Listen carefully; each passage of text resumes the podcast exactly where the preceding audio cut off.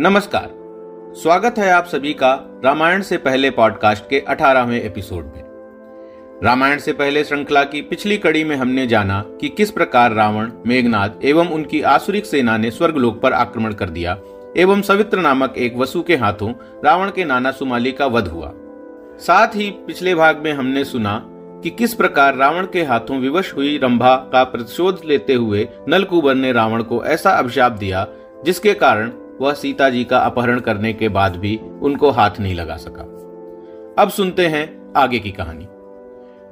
मैं हूँ आपका सूत्रधार गौरव तिवारी, और आप सुन रहे हैं रामायण से पहले पॉडकास्ट का अठारहवा एपिसोड मेघनाथ बना इंद्रजीत। सुमाली की मृत्यु के बाद रावण और उसका पुत्र मेघनाथ क्रोध से कांपने लगे, एवं देवताओं से प्रतिशोध लेने हेतु व्याकुल हो उठे। प्रधान सेनापति सुमाली के बाद मेघनाथ सिंहनाथ करते हुए राक्षसी सेना की अगुवाई करने लगा और नाना प्रकार के आयुधों से स्वयं को सुसज्जित कर देवताओं के सम्मुख काल की भांति खड़ा हो गया। देवताओं को उसे देखकर इस प्रकार भयभीत होते देख देवराज इंद्र ने अपने अजय पुत्र जयंत को रणभूमि में उसके सामने उतारा। इंद्र का महाशक्तिशाली पुत्र एक दिव्य रथ पर सवार किसी चक्रवर्ती सम्राट की तरह मेघनाथ को युद्ध के लिए ललकारने लगा।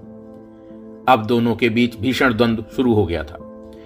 जिसमें उन्होंने एक दूसरे के ऊपर अनेक दिव्यास्त्रों से प्रहार करना प्रारंभ कर दिया। मेघनाथ ने स्वर्ण बाणों से जयंत के सारथी गोमुख पर आक्रमण कर दिया, जिसके उत्तर में जयंत ने भी मेघनाथ के सारथी को अपने बाणों से घायल कर दिया। दोनों महावीर एक दूसरे की सेना पर बाणों के साथ साथ मूसल, प्रास, गदा, खड्ग, यहाँ तक कि विशाल पत्थरों की भी वर्षा करने लगे। उसके बाद मेघनाथ ने शिवजी से प्राप्त तामसी माया का प्रयोग कर रणभूमि में चारों ओर अंधकार फैला दिया, जिसके कारण अब कोई किसी को देख और पहचान नहीं पा रहा था। वह माया इतनी प्रबल थी कि भ्रम में आकर देवता, देवताओं को और असुर असुरों को मारने लगे। मेघनाथ के इस प्रकार माया युद्ध में जयंत की पराजय निश्चित ही हो जाएगी। इस बात की आशंका करते हुए उसी समय युद्ध क्षेत्र में देवी शची के पिता पुलोम पधारे और वह अपनी नाती जयंत का रक्षण करते हुए उसे रणभूमि से दूर समुद्र में छिपाने के लिए अपने साथ ले गए। अपने पुत्र जयंत के इस प्रकार विलुप्त हो जाने पर क्रोध से भरे इंद्र अपने सैकड़ों सूर्यों जितने तेजस्वी, अत्यंत विशाल दिव्य रथ पर विराजमान हुए एवं रणभूमि में स्वयं उतरे। इंद्र के आते ही रावण ने अपने पुत्र को सामने से हटा लिया और स्वयं उनके सम्मुख युद्ध करने हेतु खड़ा हो गया। उसका भयंकर दिखने वाला रथ विश्वकर्मा जी द्वारा बनाया हुआ था एवं सुमाली के रथ की भांति ही उस पर भी भयानक दिखने वाले अत्यंत विशाल सर्प जुड़े हुए थे, जिनके विश्व भरे स्वास्थ्य से वह रथ अग्नि की वर्षा कर रहा था। अब दशानन एवं देवराज एक दूसरे के ऊपर करोड़ दिव्य बाणों की वर्षा करने लगे। दोनों तरफ़ की सेना का महाविध्वंस होने लगा। देवराज इंद्र के प्रकोप से राक्षसों की लगभग आधी सेना यमलोक जा चुकी। इस प्रकार अपने सैनिकों को मरता देख दशानन आग बबूला उठा और उसने अपने सारथी से रथ को देवसेना के बीच से ले जाने का आदेश दिया। महाबलशाली रावण देवताओं की सेना के बीच से चीरता हुआ जा रहा था और साथ ही साथ देवराज के ऊपर भी अनवरत बाणों से प्रहार कर रहा था। उसके बाणों की संख्या इतनी थी कि उसने देखते ही देखते स्वर्ग को ढक दिया। केवल इंद्र, रावण और मेघनाथ उस अंधकार से प्रभावित नहीं हुए। देवताओं की सेना नंदनवन से लेकर उदयाचल तक 400 कोष में फैली हुई थी, जिनके बीच से उसका सारथी दशानन के भयंकर रथ को हाँकता हुआ ले जा रहा था। वह अकेला पूरी सेना पर भारी पड़ रहा था, जिसे देखकर देवराज समझ गए कि ब्रह्मा जी के वरदान के चलते वह कितना भी प्रयास कर ले, रावण को मार नहीं सकेंगे। इसलिए उन्होंने अपनी सेना को लंका नरेश को किसी भी प्रकार बंदी बनाने का आदेश दिया। देवताओं की सेना चारों दिशाओं से अब रावण की ओर अग्रसर होने लगी। तब उसके महापराक्रमी पुत्र ने दोबारा अपनी माया का प्रयोग किया और अदृश्य होकर देवताओं की सेना में प्रवेश कर गया। अदृश्य मेघनाथ ने अब इंद्र के सारथी मातली पर भीषण आक्रमण कर उसे संज्ञाहीन कर दिया।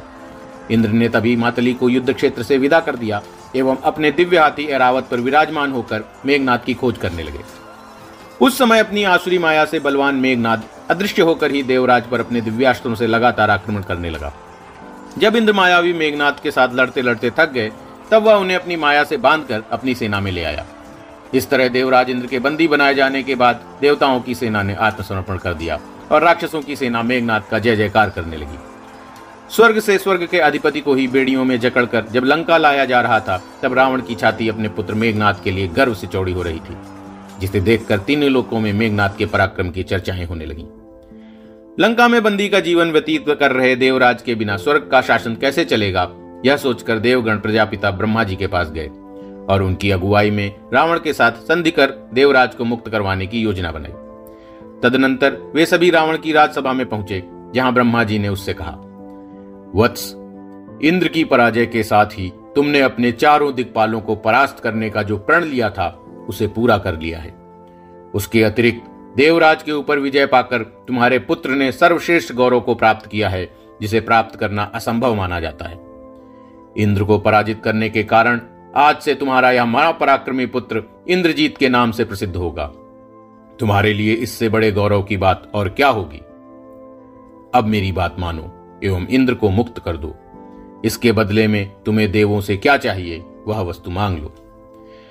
ब्रह्मा जी की यह बात सुनकर रावण ने इंद्रजीत की ओर देखा, और चूँकि देवराज पर उसने विजय प्राप्त की थी, इसलिए रावण ने अपने पुत्र से ही उसकी इच्छा अनुसार वर मांग लेने के लिए कहा। इसे उत्तम अवसर समझकर मेघनाथ ने ब्रह्मा जी से अमरत्व का वरदान मांगा।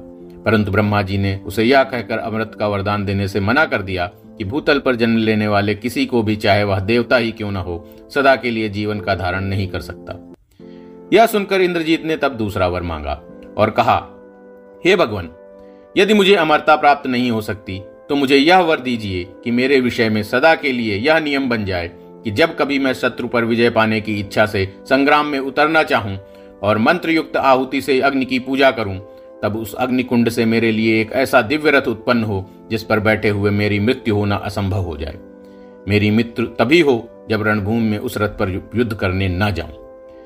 ब्रह्मा जी ने यह सुनकर एवं कहा, एवं मेघनाथ को वरदान देने के बाद आत्मग्लानी से भर चुके तेजहीन इंद्र को लंका से मुक्त कर अपने साथ देवलोक ले आए।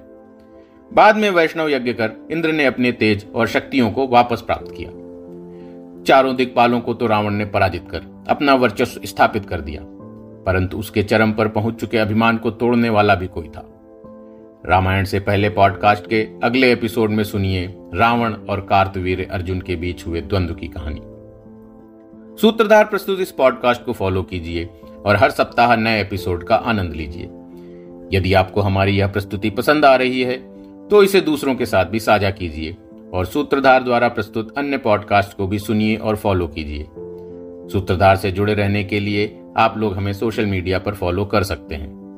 ट्विटर, इंस्टाग्राम, फेसबुक, यूट्यूब इत्यादि सभी प्लेटफॉर्म्स पर हमारा हैंडल है my Sutradhar.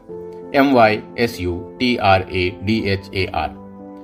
आर्थिक रूप से हमारी सहायता करने के लिए आप हमारी वेबसाइट माई सूत्रधार डॉट कॉम पर जाकर भारतीय कहानियों पर आधारित पजल्स और गेम्स भी खरीद सकते हैं। हमारी वेबसाइट है M Y S U T R A D H A R dot com अब मैं आपका सूत्रधार गौरव तिवारी आपसे विदा लेता हूँ। मिलते हैं अगले सप्ताह और जानते हैं रावण द्वारा स्वर्गलोक पर आक्रमण की कहानी। धन्यवाद।